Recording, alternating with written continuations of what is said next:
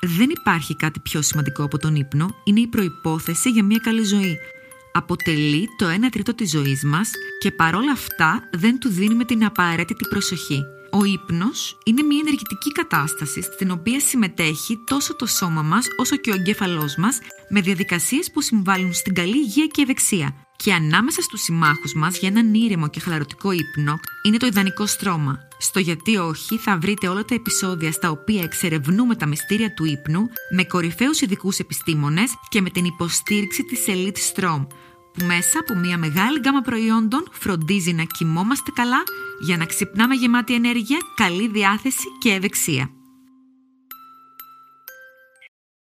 Λοιπόν, για όλους εσάς που έχετε δει την, την σειρά στο Netflix Made που την αναφέραμε σε άλλη εκπομπή, είδατε ότι σε ένα από τα επεισόδια έχει μία κυρία που αντιμετωπίζει ένα ζήτημα που δεν μπορεί να ξεβροτωθεί τίποτα.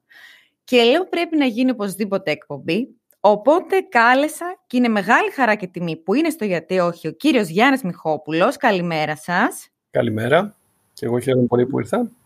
Καθηγητής ψυχιατρικής στην Ιατρική Σχολή Αθηνών. Να μιλήσουμε για αυτό το σύνδρομο. Σύνδρομο λέγεται, δεν ξέρω πώς λέγεται, διαταραχή, δεν ξέρω και ποια είναι η διαφορά. Αυτό που δεν μπορείς να πετάξεις τίποτα και δεν είναι τόσο απλό όπως ακούγεται. Το hoarding syndrome. Πώς είναι στα ελληνικά αυτό; Το hoarding, hoarding disorder πλέον, παλιά ήταν σύνδρομο, το ήταν ένα σύνολο συμπτωμάτων που το ονομάζαν hoarding, τώρα πια από το 2013 και μετά είναι hoarding disorder, δηλαδή διατραχή παρασυσσόρευσης όπως την έχουμε ονομάσει στα ελληνικά. Ναι. Κάπου θα το δείτε αυτό και ως αποθυσαυρισμό ή αποθυσάβρεση, διατραχή αποθυσάβρεσης. Παρ' όλα αυτά, είναι σημαντικό να πούμε ότι ο όρος ο σωστός είναι παρασυσσόρευση, γιατί ο όρος παρά στην ιατρική χρησιμοποιείται για να δηλώσει κάτι που γίνεται ε, με τρόπο διαταραγμένο σε σχέση με το συνηθισμένο πράγμα που είναι να συσσωρεύεις πράγματα ή να μαζεύεις θησαυρούς. Η αποθυσάβρηση έχει και ένα μερικές φορές θετικό χαρακτήρα.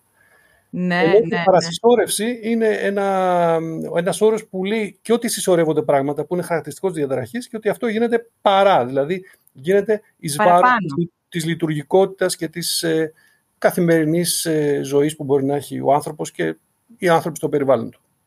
Το, παρασυσσο... το παρά είναι όπως αυτό που λέμε το παρακάνω, αυτό το παρά. Το παρά είναι όπως αυτό που λέμε παραφιλία, Α, αυτό το παραφιλία, παρά. Παραφασία, είναι με έναν τρόπο έτσι πιο... Α, αυτό το παρά. Μάλιστα. Αυτό το σύνδρομο δεν θυμίζει, έτσι που το είδα εγώ, καταρχάς στη σειρά, είναι η απεικόνηση τρομακτική. Είναι δηλαδή Μμ. κοντά στην πραγματικότητα. Ναι βέβαια, η πραγματικότητα, δεν την έχω δει τη σειρά, αλλά έχω δει την πραγματικότητα μερικές φορές, που είναι πολύ δύσκολα τα πράγματα. Δηλαδή η κυρία έχει ένα σπίτι το οποίο έχει ελεύθερο χώρο να κινηθείς τρία τετραγωνικά. Είναι όλο πίτα, πώς να το πω. Μμ. Ναι, αυτό, αυτό είναι το σύνδρομο στην τελική του μορφή. Και γι' αυτό και το, το Netflix είναι από την Αμερική. Στην Αμερική έχουμε δει τις μεγάλες αυτές εικόνες έτσι τόσο πολύ ε, έντονες. ας πούμε. Και είχε και μία, θυμάμαι, έχω πέσει παλιά, ένα reality στην Αμερική, το Hoarders, που έδειχνε Μμ. ανθρώπους που αγοράζανε δεύτερο σπίτι, θα τρελαθώ, γιατί δεν δεν θέλανε να, να, να πετάξουν, να αποχωριστούν τίποτα από τη ζωή τους και μένανε σε δύο σπίτια. Φοβερό. Δηλαδή είναι, είναι μια πνευματική κατάσταση. Δεν είναι τόσο... Δηλαδή, εγώ κάποια στιγμή στη ζωή μου, ας πούμε, από τα πρώτα ταξίδια που πήγαινα, μάζευα το απόκομμα από το Λούβρο, από δεν ξέρω. Μμ, Σε Ακριβώς, κάποια ναι. φάση, λέω δεν γίνεται, δεν γίνεται, θα, θα πας αλλού. Και από τότε και μετά δεν κρατάω τίποτα. Είναι πιο Όλοι δύσκολο μας. το πράγμα. Ακριβώς. Όλοι μας το έχουμε κάνει να κρατήσουμε κάτι το οποίο θυμίζει ένα ταξίδι, κάτι το οποίο Το θυμίζει... πρώτο ραντεβού. ναι, ναι, ναι, κάτι τέλος πάντων το οποίο είναι έτσι, έχει μια σημασία ή μπορεί να είναι πολύτιμο, μπορεί να χρειαστεί κάπου, αλλά όλοι μας κάποτε βρισκόμαστε αντιμέτωποι με την ανάγκη να αποχωριστούμε ή να πετάξουμε πράγματα που πια δεν μας θυμίζουν και τίποτα. Ε, βέβαια. Και πιο ευτελή πράγματα, ξέρω εγώ αυτά που δίνουν στις βαφτίσεις, που λες τώρα γιατί με τα κρατάω εγώ αυτά; λοιπόν, αυτοί οι άνθρωποι που το πάσχουν αυτό, είναι απ- από μικρή, από μικρή είναι τα σημάδια. Η παρασυσσόρευση είναι κάτι που εμφανίζεται σε μεγάλη ηλικία. Δεν, δεν εμφανίζεται σε μικρή ηλικία. Α- Αλλά αυτό που, έχουμε, που θα πρέπει να έχουμε στο μυαλό μας ότι όλα αυτά τα πράγματα που υπάρχουν στην ψυχιατρική είναι σε μία συνέχεια, σε ένα φάσμα. Δηλαδή από το καθόλου, από το λίγο μέχρι το πάρα πολύ. Ναι. Κάποια στιγμή το πάρα πολύ ξεπερνάει ένα όριο και περνά στη γραμμή και πλέον ε, μιλάμε για παθολογική συμπεριφορά. Ναι. Είναι και μια ποιοτική αλλαγή. Δηλαδή το να μαζεύεις εφημερίδες είναι κάτι που άνθρωποι κάνουν, αλλά το να μαζεύεις εφημερίδες και να μπεις να περπατήσεις στο σπίτι σου είναι πια μια ποιοτική αλλαγή. Δεν μαζεύεις απλά εφημερίδες. Ότι υπάρχουν κάποια χαρακτηριστικά που έχουν βρεθεί για ανθρώπους που πάσχουν από αυτή τη διαταραχή, υπάρχουν, Ναι. αλλά δεν είναι και τόσο πολύ πια, πώς να πω, συγκλονιστικά αυτά. Περισσότερο είναι μια κατάσταση οικογενούς, δηλαδή μέσα στο σπίτι, μέσα στην οικογένεια όπως μεγαλώνουν, να δίνεται σημασία στα αντικείμενα, να δίνεται σημασία στο ότι κανείς, στα υλικά αντικείμενα, δηλαδή έχουν σημασία τα υλικά αντικείμενα για να είσαι καλά, όχι απαραίτητα τα πλούτη, αλλά τα αντικείμενα αυτά καθ' αυτά, ή μια διαδικασία δυσκολίας να αποχωριστεί κανείς πράγματα. Αυτό που θα έλεγε κανείς, ε, λέει, θα μπορούσε να το πούμε απλά τσιγκουνιά. ναι. Όχι μόνο για λεφτά, αλλά για πράγματα ότι δεν θέλω να φύγει αυτό από την κατοχή μου, ας πούμε. Αυτά σαν οικογενή χαρακτηριστικά έχουν περιγραφεί, αλλά δεν είναι και, σ- και συντριπτικά να πούμε ότι είναι μόνο αυτά και τίποτα άλλο. Ναι. Και μετά συμβαίνει κάτι και εκδηλώνεται αυτή η, η, η- αυτή η διαταραχή. Ξαφνικά δηλαδή, ή φαντάζομαι σιγά σιγά από ό,τι καταλαβαίνω. Σταδιακά, σταδιακά συμβαίνει. Αυτό που συμβαίνει είναι ότι, όπως και με άλλες διαταραχές, υπάρχει μια κρίση κάποια στιγμή στη ζωή μας, στην οποία χρειάζεται να διαχειριστούμε δυσάρεστα συναισθήματα. Α, Ή βρισκόμαστε σε ένα διέξοδο το οποίο είναι μόνιμο και δεν μπορούμε να πούμε από αυτό. Και στην προσπάθεια ο καθένας από εμάς να διαχειριστεί δυσάρεστες καταστάσεις και συναισθήματα που δεν μπορεί να, προχω... να τα χειριστεί αλλιώς, ή δεν, μπορεί... δεν τα καταλαβαίνει κιόλας μερικές φορές, ο καθένας από εμάς έχει κάποιες τεχνικές, κάποιους τρόπους με τους οποίους νιώθει καλύτερα. Για τους ανθρώπους που έχουν μια ροπή προς το να μαζεύουν πράγματα και να νιώθουν καλύτερα με το να μαζεύουν και να έχουν πράγματα σπίτι τους, και να νιώθουν καλά, να είναι κοντά τους τα αντικείμενα, αυτός είναι ένας τρόπος που πια όταν έρθει η κρίση δίνει λύσεις και ό,τι μας δίνει λύση το επαναλαμβάνουμε. Οπότε αυτό αποκτά μια δυναμική μετά δική του. αυτά τα coping me- mechanism, αυτά, το τέτοιο είναι δηλαδή; Συγγνώμη, δεν, δεν το έχασα, δεν άκουσα. Λέω, είναι αυτό το, το coping mechanisms που διαβάζω, τέτοιο πράγμα είναι; Δηλαδή είναι για να Ναι, ναι. επιβιώσουν στην κρίση αυτή την συναισθηματική, Ακριβώς. ψυχολογική; Ακριβώς, είναι ένα τέτοιο πράγμα. Ναι. Ω. Ένας, ένας μηχανισμός ε, αντιστάθμισης δυσκολιών. Έχω, άκου- έμαθα για ένα περιστατικό στον ευρύτερό μου κύκλο, τέτοιο, που η γυναίκα αυτή είναι υιοθετημένη και είναι από αυτά τα ντροπιαστικά της ελληνικής κοινωνίας που δεν το μιλάμε, δεν το συζητάμε, το κρύβουμε γιατί είναι ντροπή. Μμ. Και αναρωτιέμαι αν έχει να κάνει αυτό το, το στοιχείο τώρα. Που τώρα βέβαια ξέρω για εσάς είναι μπα- μπακάλικη η, η, η Δεν τοποθέτηση. έχει, να κάνει, ναι, δεν έχει να κάνει αυτό ειδικά. Όχι Υπάρχει το ένα- υιοθετημένη, το ότι υπάρχει ένα, ένα, Το ότι υπάρχει, ένα, μια μια δυσκολία, αναβουμπούλα στο ξεκεφάλι της, αυτό. το ότι υπάρχει μια δυσκολία στην Ναι. επικοινωνία είναι σημαντικό. ναι. Κανείς νιώθει μόνος του, ότι νιώθει αποκομμένος, Α. ότι δεν μπορεί να έχει στηρίγματα από τους άλλους ανθρώπους, ακόμα και αν υπάρχουν και είναι εκείνοι να τα δώσουν, ο ίδιος δεν μπορεί να τα πάρει. Ε, αυτό είναι μια γενικότερη συνθήκη στην οποία ταιριάζει με πολλά πράγματα. Μπορεί να υπάρχει η αίσθηση ότι δεν ανήκω πουθενά, όπως αυτό που περιγράφεται, ή μια άλλη αίσθηση ότι υπάρχει ένα μυστικό, γιατί αντίστοιχο είναι και αυτό εδώ πέρα. Υπάρχει, αλλά γενικά είναι η αίσθηση ότι εγώ χρειάζεται μόνος μου, χωρίς πολλά πολλά και χωρίς να έχω τη δυνατότητα να είτε για δικούς μου λόγους, είτε για λόγους περιβάλλοντος, να επικοινωνήσω αυτά που συμβαίνουν, να μπορέσω να τα χειριστώ μόνος μου. Και αυτό κάνει τους ανθρώπους γενικά να έχουν coping mechanisms, δηλαδή α, μηχανισμούς αντιμετώπισης των πραγμάτων που είναι ατομικοί. Αφορούν εκείνους και μ, δεν Ναι. υπάρχει το περιβάλλον, δεν συμμετέχει καθόλου. Που δεν θυμίζει και λίγο, που, αν και δεν έχω κάνει εκπομπή ακόμα, δεν θυμίζει λίγο αυτή η διαταραχή και λίγο το ο- OCD. Δεν Μμ. θυμίζει λίγο. Ότι έλεγα, Θυμίζει. είναι στον έλεγχό μου αυτά. Ακριβώς. Θυμίζει, α, γι' αυτό το λόγο άλλωστε το, η διαταραχή παρασυσσόρευση στο hoarding ε, κατατάσσεται στη διαταραχή του ψυχαναγκαστικού φάσματος. Είναι κοντά δηλαδή, είναι κοντά στην ίδια ψυχαναγκαστική διαταραχή. Δεν είναι όμως το ίδιο, γιατί υπάρχει μια διαφορά και είναι σημαντικό αυτό να το διευκρινίσουμε. Στην ιδιοψυχαναγκαστική διαταραχή, οι ιδέες, οι ιδεολειψίε που έχουν στο κεφάλι και λέει, ξέρω εγώ, μήπως έχω ξεχάσει τα κλειδιά μου, μήπως θα κάνω κακό στα παιδιά μου, μήπως, μήπως, μήπως. Είναι ιδέες που με δυσκολεύουν. Είναι ιδέες που εγώ θεωρώ ότι δεν θα πρέπει να τις έχω. Καταλαβαίνω ότι μου έρχονται και με δυσκολεύουν, θέλω να απαλλαγώ από αυτές. Ναι. αμφισβητούν την υπόστασή μου, την ψυχολογική μου υπόσταση και την ε, θέση μου και κάνω κάτι για να απαλλαγώ από αυτές. Με την παρασυσσόρευση ε, δεν συμβαίνει αυτό. Και είναι και ένα δύσκολο θέμα για τη θεραπεία. Δηλαδή, η, οι ασθενείς ε, δεν ε, θεωρούν ότι είναι πρόβλημα που μαζεύουν αντικείμενα. Δεν είναι πρόβλημα. Δηλαδή, αυτή η ιδέα να πάρω το, το αντικείμενο σύνθος ευτελούς ή μικρής ή άχρηστης αξίας τέλος πάντων και να το κρατήσω και να μπορώ να το πετάξω και να με έχει καταπλακώσει μες στο σπίτι μου, δεν με πειράζει. Αυτό που κάνω είναι εντάξει, γιατί εγώ νιώθω καλά με αυτό και δεν υπάρχει λόγος να το αλλάξω. Όπως το έχετε συζητήσει ίσως και σε, μια, σε άλλες ε, φάσεις με την ανορεξία. Δεν με πειράζει που εγώ θέλω να χάσω βάρος. Είναι καλά, είμαι καλά με αυτό. Ναι. Και παρά το ότι υπάρχει ένας φαύλος κύκλος σε αυτές τις καταστάσεις που συνεχώς καταστάματο όλο και πιο δύσκολα, αυτή η διαδικασία εμένα δεν μου είναι ενοχλητική. Ενοχλούμε γιατί φωνάζει η γυναίκα μου, φωνάζουν τα παιδιά μου. Δεν χωράμε στο σπίτι. Ότι πλέον με αυτά που μαζεύεις εδώ μέσα δεν θα μας φάνε τα, οι κατσαρίδες και τα ποντίκια ναι. και δεν μπορούμε να χωρίσουμε κτλ. κτλ. Εκεί είναι η ενόχληση. Και τι, ωραία, αφού όμως δεν ενοχλούνται, τι είναι αυτό που τους φέρνει στον ειδικό τέλος πάντων, άμα τους φέρνει και όλε περισσότερους; Δεν τους φέρνει, αυτό είναι το πρόβλημα. Δεν τους φέρνει. Οι περισσότεροι δεν έρχονται. Και αν έρχονται κάποιες στιγμές, έρχονται γιατί υπάρχει μεγάλη πίεση από την οικογένεια, πίεση από το περιβάλλον, με φορές από τους γείτονες ε, για την κατάσταση αυτή και αποδέχονται ότι ίσως κάποια πράγματα χρειάζεται να τα αλλάξουν.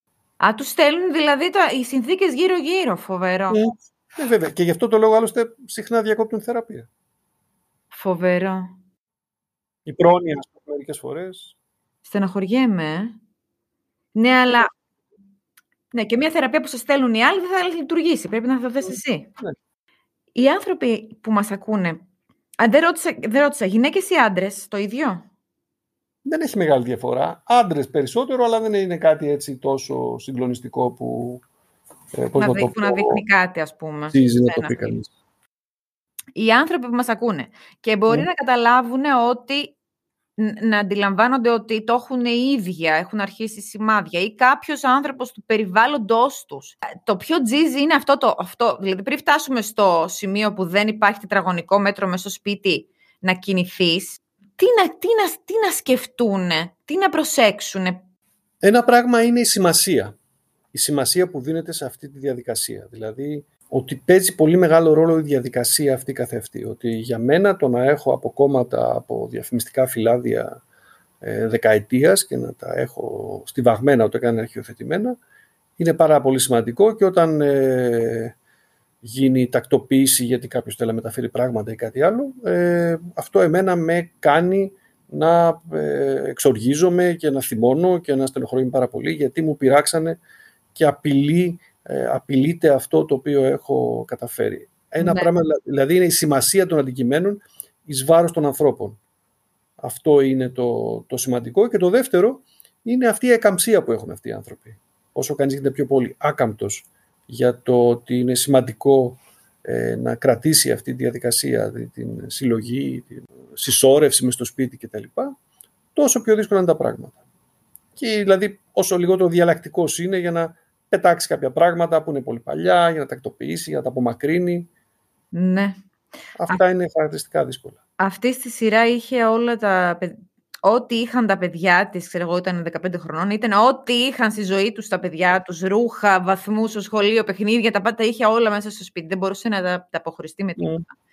Γιατί έχουν μία σημασία και είναι νιώθω σαν να ε, πετάω τα παιδιά μου. Ένα τέτοιο το είχε δει. Ακριβώς. Το αντικείμενο γίνεται φορέας. Ένα από τα πράγματα, από τους τρόπους που έρχεται αυτό το πράγμα, είναι ότι το αντικείμενο γίνεται φορέας πολύ σημαντικών ε, συναισθηματικών ε, στιγμών και το αντικείμενο αντιπροσωπεύει όχι αυτό που αντιπροσωπεύει μόνο, αλλά αντιπροσωπεύει και όλο το υπόλοιπο. Δηλαδή το αντικείμενο αυτό, το, η ζωγραφιά που είχε κάνει το παιδί που είναι μια μουτζούρα τριών χρονών, αντιπροσωπεύει το παιδί μου. Το παιδί. Δεν πετάω τη ζωγραφιά, δεν πετάω το παιδί μου και πώς γίνεται αυτό να το κάνω και θα το έχω πάντα μαζί μου. Και συνήθως αυτό είναι και μια, ένας δείκτης ότι μάλλον στην πραγματική ζωή έχω δυσκολίες να πιονίσω και να είμαι καλά με το παιδί μου. Ε, δεν το δείχνει, προφανώς. Α, μάλιστα. Και μετά αυτό, γιατί στη σειρά έδειξε ότι η κυρία ήταν σε ανώνυμοι, ανώνυμοι hoarders. Mm. Στην Αμερική όμως φαντάζομαι θα υπάρχουν ανώνυμοι για πάρα, πολλά, πάρα πολλές ναι. δυσκολίες. Ναι. Δηλαδή στην Ελλάδα δεν μπορώ να φανταστώ ότι μπορεί να υπάρχει κάτι τέτοιο ή μπορεί και να υπάρχει, δεν ξέρω τι να πω. Δεν το ξέρω, δεν το γνωρίζω να υπάρχει. Είναι όμως κάτι το οποίο είναι σημαντικό, δηλαδή σε, αυτή, σε αυτό το φάσμα Ναι. των καταστάσεων που κάνω πράγματα τα οποία όταν τα κάνω μου δίνουν λύση και γι' αυτό τα ξανακάνω, το αλκοόλ ας πούμε είναι τέτοιο, ανώνυμη Ναι, αλκοολή, ναι. ανώνυμη υπερφάγη. Ε, κάνω κάτι που κάποιες φορές αναγνωρίζω ότι με δυσκολεύει, κάποιες φορές αναγνωρίζω ότι δεν με δυσκολεύει. Αλλά μου δίνει λύση, χρειάζεται να μπορέσω να μιλήσω με ανθρώπους που το ξέρουν και αυτοί. Δεν το έχω ρωτήσει ποτέ, δεν έχει δεθεί αφορμή. Αυτά τα ανώνυμα groups που το, έχω, που το έχουμε ακούσει όλοι ευρέως για τους ε, ανώνυμους αλκοολικούς, βοηθάνε δηλαδή που το, που το βγάζουν από το σύστημά τους και ακούνε και άλλους με την, με την εμπειρία αυτή. Και λειτουργεί αυτό θεραπευτικά, ανακουφιστικά στον εγκέφαλο, πώς, πώς, άμα το λέω έτσι και σωστά. Οποιαδήποτε θεραπεία βοηθάει από την καθόλου θεραπεία. Και ένα μεγάλο βήμα είναι ότι Σωστό και αυτό. πηγαίνοντας εκεί, το πρώτο βήμα είναι ότι εγώ αναγνωρίζω ότι έχω πρόβλημα. Είναι πάρα πολύ σημαντικό αυτό. Ναι, ναι, ναι. ναι. Είναι το, το προ... Χωρίς αυτό δεν γίνεται τίποτα. Άρα αυτό από μόνο του είναι μια, κάτι που μπορεί να σε βάλει σε μια διαδικασία ε, περαιτέρω θεραπείας. Ε, Ναι. α, ένα άλλο πράγμα που έχει αυτές οι ομάδες έχουν σημαντικό είναι ότι προτρέπουν συνήθως, αποδέχονται, προ- πρώτον, το πρώτο βήμα ότι αποδέχονται τον άλλο με τη διαταραχή του, δεν τον κατηγορούν, δεν τον, δεν τον διώχνουν. Και ένα δεύτερο πράγμα είναι ότι προϋποθέτουν μια συμπεριφορική αλλαγή, που είναι πάρα πολύ σημαντικό στα πράγματα που επαναλαμβάνονται και μας κάνουν να νιώθουμε καλύτερα. Στους ανώμους αλκοολικούς, αν το θυμάστε, στους άλλους χρήστες κτλ. λένε είμαι ο Γιάννης και είμαι καθαρός, ξέρω εγώ, 15 μέρες. Ναι, ναι. 15 μήνες και αυτοί που είναι 15 μήνες και 1,5 χρόνο είναι πολύ, κερδίζουν την αναγνώριση και την συμπάθεια των υπολείπων. Άρα είναι δύο πολύ σημαντικά πράγματα αυτά. Δεν ξέρω να έχουν γίνει μελέτες που να λένε ξέρω εγώ, πόσο καλύτερα είναι από την ατομική θεραπεία, από άλλη κτλ. Αλλά είναι ένα πολύ σημαντικό βήμα ναι. αυτές τις περιπτώσεις. Και μετά η άλλη είναι η θεραπεία, η, η, η ψυχοθεραπεία. Αυτό δεν είναι ο τρόπος ο άλλος. Ναι, ναι, ο άλλος τρόπος είναι η ψυχοθεραπεία. Η φαρμακοθεραπεία δεν δίνει σπουδαία αποτελέσματα. Είναι, είναι κάτι που βοηθάει, κυρίως με αντικαταθλιπτικά, αλλά η, η κύρια θεραπεία είναι, είναι η η ψυχοθεραπεία. ψυχοθεραπεία. η οποία έχει αρκετά συμπεριφορικά στοιχεία. Δηλαδή είναι αυτή, αυτή που προκρίνεται γενικά είναι μια θεραπεία της, του τύπου γνωσιακή συμπεριφορική, Ναι. γιατί χρειάζεται κανείς να μπει στην πρόκληση ότι τι θα γίνει αν δω κάτι στα σκουπίδια που άλλες φορές θα το έπαιρνα και τώρα δεν θα το πάρω. Ή τι θα γίνει αν αποχωριστώ κάτι που έχω σπίτι. Πώς θα νιώσω, πώς θα αντιδράσω, τι θα κάνω με το κενό αυτό, τι θα κάνω με τα συναισθήματα τα οποία αυτή η διαδικασία μου κάλυπτε, με τις δυσκολίες που καλύπτει αυτή η διαδικασία και θα αναδυθούν όταν πια εγώ δεν μπαίνω να κάνω αυτά που έκανα συνήθως. Όλα αυτά χρειάζονται να συζητηθούν αρκετά. Και θέλω να πω ότι σε αυτούς τους ανθρώπους, τώρα και πριν έρθουν ή στην αρχή της ψυχοθεραπείας, αν πάει κάποιος και πετάξει, θα νιώσουν φοβερό πόνο. Αν πετάξει, πει, μα τι το θες αυτό τώρα, το, τι, μία, τι να πω τώρα, ξέρω, εγώ, τους, τους βαθμούς της Δευτέρας Δημοτικού, τι τους θες, πέτα τους. Θα ταραχτούνε δηλαδή. Βέβαια, αυτό είναι μια πράξη εχθρική. Πω, πω. Μια πράξη που εισβάλλει, είναι σαν να έρθει κάποιος στο δικό σου σπίτι και να πει αυτό εδώ πέρα τι, τι το θέλεις, δεν μου αρέσει καθόλου. Ο πίνακας είναι χαλιά, τον πετάξεις. Ναι, και ναι, να είναι ο ναι. πίνακας που σας αρέσει περισσότερο. Ξέρω εγώ. Φοβερό, φοβερό. Δηλαδή όλα έχουν. Το, θ- το- Φοβερό. το θέμα εδώ είναι ότι τα πράγματα δεν ιεραρχούνται. Δηλαδή όλα έχουν τη σημασία τους. Ξεχωριστή σημασία το καθένα. Ένα, ένα πράγμα που έχει βρεθεί για τους ε, hoarders είναι ότι δεν μπορούν να κάνουν κατηγορίες. Δεν μπορούν να εντάξουν πράγματα σε περισσότερα πράγματα σε μία κοινή κατη- σε- ή σε δύο-τρεις κοινές κατηγορίες. Γιατί κάθε πράγμα Ναι. είναι αυθύπακτο, έχει τη δική του σημασία. Είτε η- τη σημασία του την ενοιολογική, είτε τη συναισθηματική. Και αυτό άρα, από μόνο του είναι κάτι πολύ σημαντικό. Έχει και κληρονομικότητα. Με την έννοια, ξέρω εγώ, μετά η μαμά, η γιαγιά σου έτσι, το βλέπεις σαν εικόνα. Με αυτή την έννοια δηλαδή. Είναι μια προδιάθεση αυτό, που κυρίως ερμηνεύεται σε μια οικογενή, δηλαδή όχι ακριβώς κληρονομικότητα, σε μια οικογενή επικράτησης. Δηλαδή είναι πιο πιθανό, Είναι πιο πιθανό αν να στο το σπίτι βλέπεις. σου ήταν έτσι, να βγάλεις και εσύ κάτι παρόμοιο. Όχι με την έννοια όμως της κληρονομικότητας που λέμε ότι μεταδίδεις γονίδα κτλ. Δεν έχει βρεθεί. Α, η ιεραρχία, ότι δεν μπορεί να ιεραρχήσει. Εγώ νόμιζα πιο πολύ είναι αυτό που είπαμε, με την, ότι τα δίνει ταυτότητα στα αντικείμενα. Ότι είναι τα παιδιά της, ότι είναι η ίδια της, ότι είναι... Ναι, ναι. Αυτός είναι ένας μηχανισμός. Ναι, Η συναισθηματική νοημοδο- νοηματοδότηση είναι ένας μηχανισμός. Ένας άλλος μηχανισμός είναι ότι δεν μπορώ να ξεχωρίσω τι έχει σημασία και τι δεν έχει. Και ότι όλα, Όλα. μπορεί να είναι χρήσιμα κάπου. Ε, θυμάστε, ε, παλιά ήταν ε, και τώρα ακόμα νομίζω υπάρχει, η Μαφάλντα, Ναι, ναι, ναι, ναι. που είναι ο φίλος της και βρίσκει κάτι στο δρόμο, το θυμάμαι χαρακτηριστικά αυτό, και λέει, α, πολύ ωραίο αυτό, λέει, ε, να το κρατήσω. Γιατί του λέει, όλα λέει χρησιμεύουν σε κάτι. Ναι, Και το απαντάει η Μαφάλντα, ναι, αλλά τίποτα δεν χρησιμεύει σε όλα. Και το πετάει. σωστό. Ε, ναι. Ναι. Ζόρικο είναι αυτό τώρα, δηλαδή. Από τη μία δίνει στην αρχή, απ' έξω, απ' έξω το βλέπεις εσύ που, που, που δεν είσαι έτσι, δεν θα πω normal, γιατί ποιος είναι normal, όλοι έχουμε ζητήματα, τέλος πάντων, αυτοί που ακούμε αυτή την εκπομπή, και λες, μα πώς είναι δυνατόν, αλλά δεν είναι τόσο απλό. Πολύ, πολύ φοβερό, φοβερό. Φοβερό. Ναι, γιατί είναι προσωπική σημασία για τον καθένα. Ναι. Δεν, δεν εξετάζουμε πόσο σημαντικό είναι να κρατάει κανείς, ξέρω εγώ, 15 σπασμένες κιθάρες μέσα στο σπίτι. Αν κάθε μία έχει προσωπική σημασία, είναι πάρα πολύ σημαντικό. Και θα, θα ανεβάσουμε φωτογραφίες όταν βγει η εκπομπή, αλλά και στο ίντερνετ, παιδιά, άμα βάλετε Mm. το, το, αυτές τις λέξεις, δηλαδή hoarding disorder και ε, διαταραχή παρασυσσό, οι φωτογραφίες που βγαίνουν είναι... Αναρωτιέσαι πώς μπορεί να ζουν άνθρωποι εκεί πέρα μέσα και πόσο είναι πιο σημαντικό αυτό από, το, από την ευζοία τους, από το well-being τους. Είναι φοβερό. Ναι, και ε, αν το θυμόμαστε, ε, το πρώτο περιστατικό που περιγράφηκε ήταν δύο ανθρώπων που πέθαναν.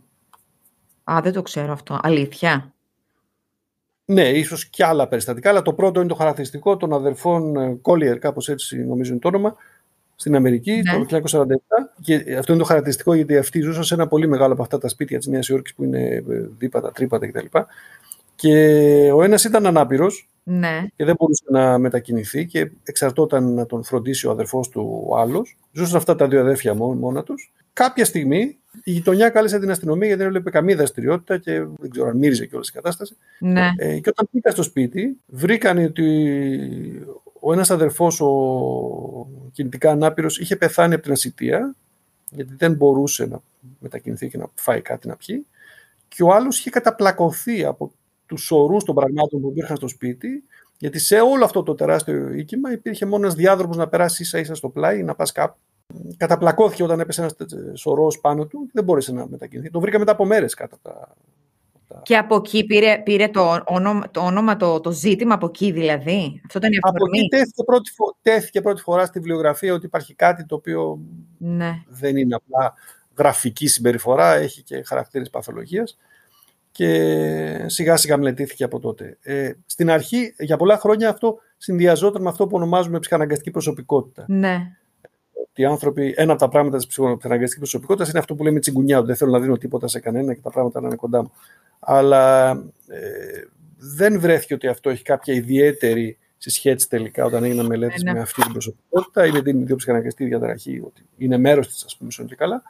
Είναι μόνο. Και γι' αυτό τέθηκε και πλέον μελετάται μόνο του. Ναι, να μην μελετάτε. Δεν είναι τσιγκουνιά αυτό, αυτό είναι αρρωστημένο. Πω, πω. Έχετε δει περιστατικά που έχουν καλό, καλή εξέλιξη; Έχω δει περιστατικά και έχω συζητήσει με συναδέλφους περιστατικά που είχαν μια μέτρια εξέλιξη. Δεχτήκαν μέχρι ένα σημείο να Α, αφήσουν κάποια πράγματα. μέτρια εξέλιξη. Μμμ. Εδώ είναι σημαντικό να το ξεχωρίσουμε αυτό ότι υπάρχουν και άνθρωποι που έχουν τέτοια χαρακτηριστικά hoarding, οι οποίοι όμως δεν είναι παρασορευτέ. Δεν είναι αυτή η κύρια διάγνωσή τους. Δηλαδή, μπορεί να έχουν σχιζοφρενία, μπορεί να έχουν άνοια. Αυτό είναι μια συμπεριφορά μέρος μιας γενικότερης παθολογίας. Και αν κανείς βελτιώσει την άλλη παθολογία, δηλαδή. έχει Βελτιώνεται και το άλλο. μπορεί να βελτιωθεί και αυτό κάπως. Αλλά είναι και το, εδώ συζητάμε για το πρωτογενές, για αυτό το οποίο θεωρούμε το πρωτοπαθέ. Αυτό είναι που, Που είναι πολύ δύσκολο. εμφανίζεται. Μάλιστα. Και αυτό το οποίο είναι, δεν ξέρω αν το έχετε δει, που είναι πραγματικά έτσι δύσκολο, γιατί μπλέκεται πολύ εκεί η υπόθεση, είναι αυ- σε αυτούς τους ανθρώπους που είναι animal hoarders. Δεν συλλέγουν αντικείμενα. Πρώτη, δεν- δεν- θα τρελαθώ. Δεν το έχω ακούσει ποτέ εγώ αυτό το πράγμα. Συλλέγουν ζωάκια. Το σπίτι τους έχουν ζωάκια, έχουν ξέρω, 27 γάτες, 32 σκυλιά ξέρω, εγώ, κτλ. Ε, τα οποία είναι σε άθλιες συνθήκες, δεν μπορούν να τα φροντίσουν. Τα σώζουν από, την, από τον ένα δέσποτα υποτίθεται ή τα σώζουν από, τα, ξέρω, εγώ, από το θάνατο ή από κάτι άλλο. Αλλά τα ζώα είναι μέσα σε ένα Και οι ίδιοι Όταν- τους, όχι μόνο τα Όταν βρίσκονται- ζώα. Και οι ίδιοι, ναι, και οι ίδιοι, και οι ίδιοι.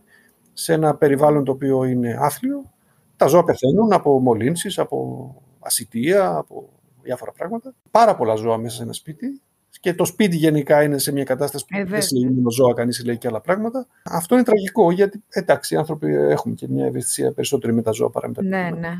Αυτό είναι υποκατηγορία δηλαδή. Ναι, ναι, ναι.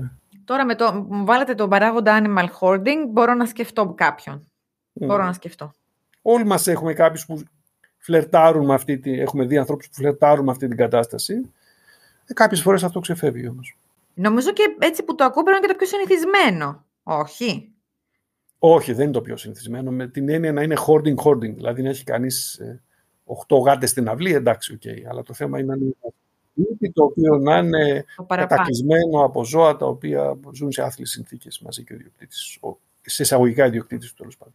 Ακόμα μία μ, παράμετρο της ανθρώπινης συμπεριφοράς. Σήμερα φωτίσαμε στο γιατί όχι, πιο έτσι, λιγότερο συνηθισμένη. Να πούμε κάτι άλλο. Δεν ξέρω, να πούμε, να τονίσουμε εδώ ότι υπάρχει το συνεχές. Δεν σημαίνει ότι όλοι οι άνθρωποι που έχουν μια συλλογή και έχουν, ξέρω εγώ, παλιά οι άνθρωποι μαζεύανε δίσκους βινιλίου στην εποχή μου, ή βιβλία ή οτιδήποτε άλλο, είναι χόρτες. Ναι. ό,τι θέλα.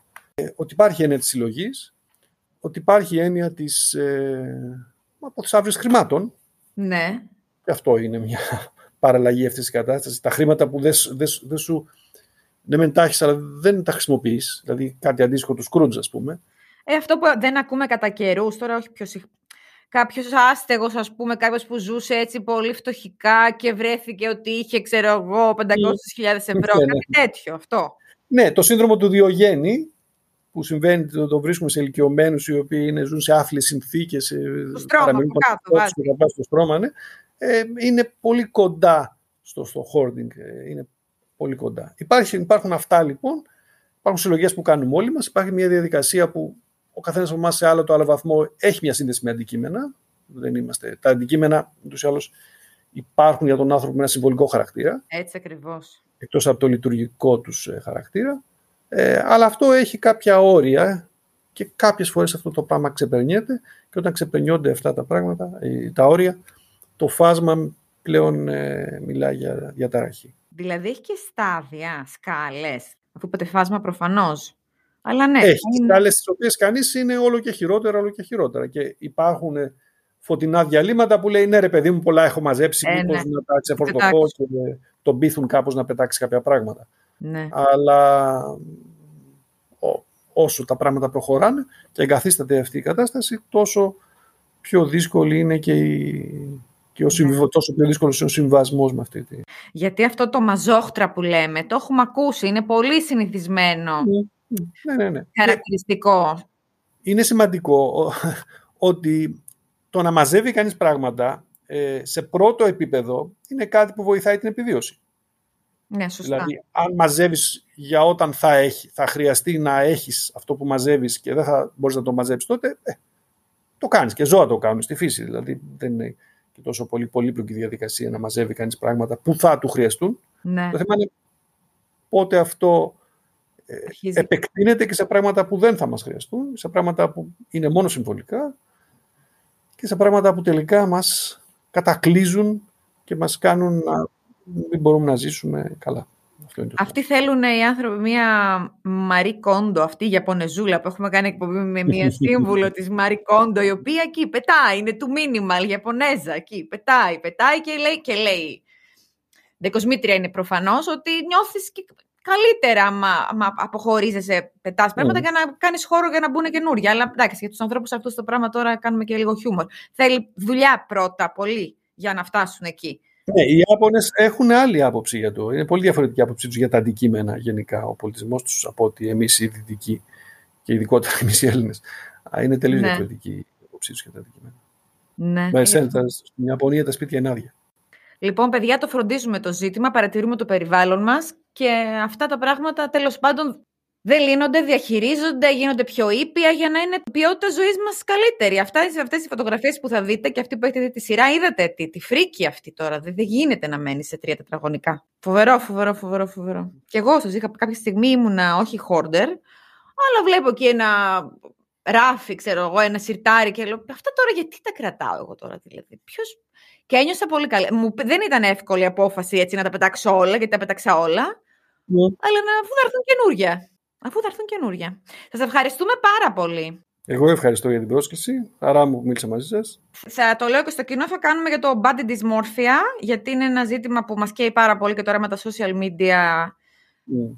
Από το πιο απλό, όπως είμαι έτσι συγκρινόμενη με supermodels και φίλτρα, ε, μέχρι πιο δύσκολες καταστάσεις ε, που είναι το body dysmorphia. Σωστά, σωστά. Mm. Ναι, ναι. Τα στοιχεία όλα του κυρίου Μιχόπουλου στο γιατιόχ.gr. Αυτά. Ωραία. Ευχαριστούμε πολύ. Φιλιά πολλά. Εγώ. Γεια χαρά. Γεια, γεια. Λοιπόν, παιδιά, κλείνοντας, είναι σαφές νομίζω ότι πρέπει να πάρουμε τον ύπνο μας στα σοβαρά. Και γι' αυτό δεν μπορώ να σκεφτώ καλύτερο σύμμαχο από τα στρώματα της Elite Strom. Γιατί το α και το ω για έναν ποιοτικό και ξεκούραστο ύπνο είναι ένα υψηλής ποιότητας στρώμα φτιαγμένο για κάθε ανάγκη και επιθυμία μας. Επισκεφτείτε σήμερα κιόλας ένα κατάστημα Elite Strom ή ακόμη μπορείτε να τα βρείτε και στο e-shop elitestrom.gr και επιλέξτε το ιδανικό για εσάς στρώμα μέσα από την τεράστια γκάμα που διαθέτουν. Live Elite!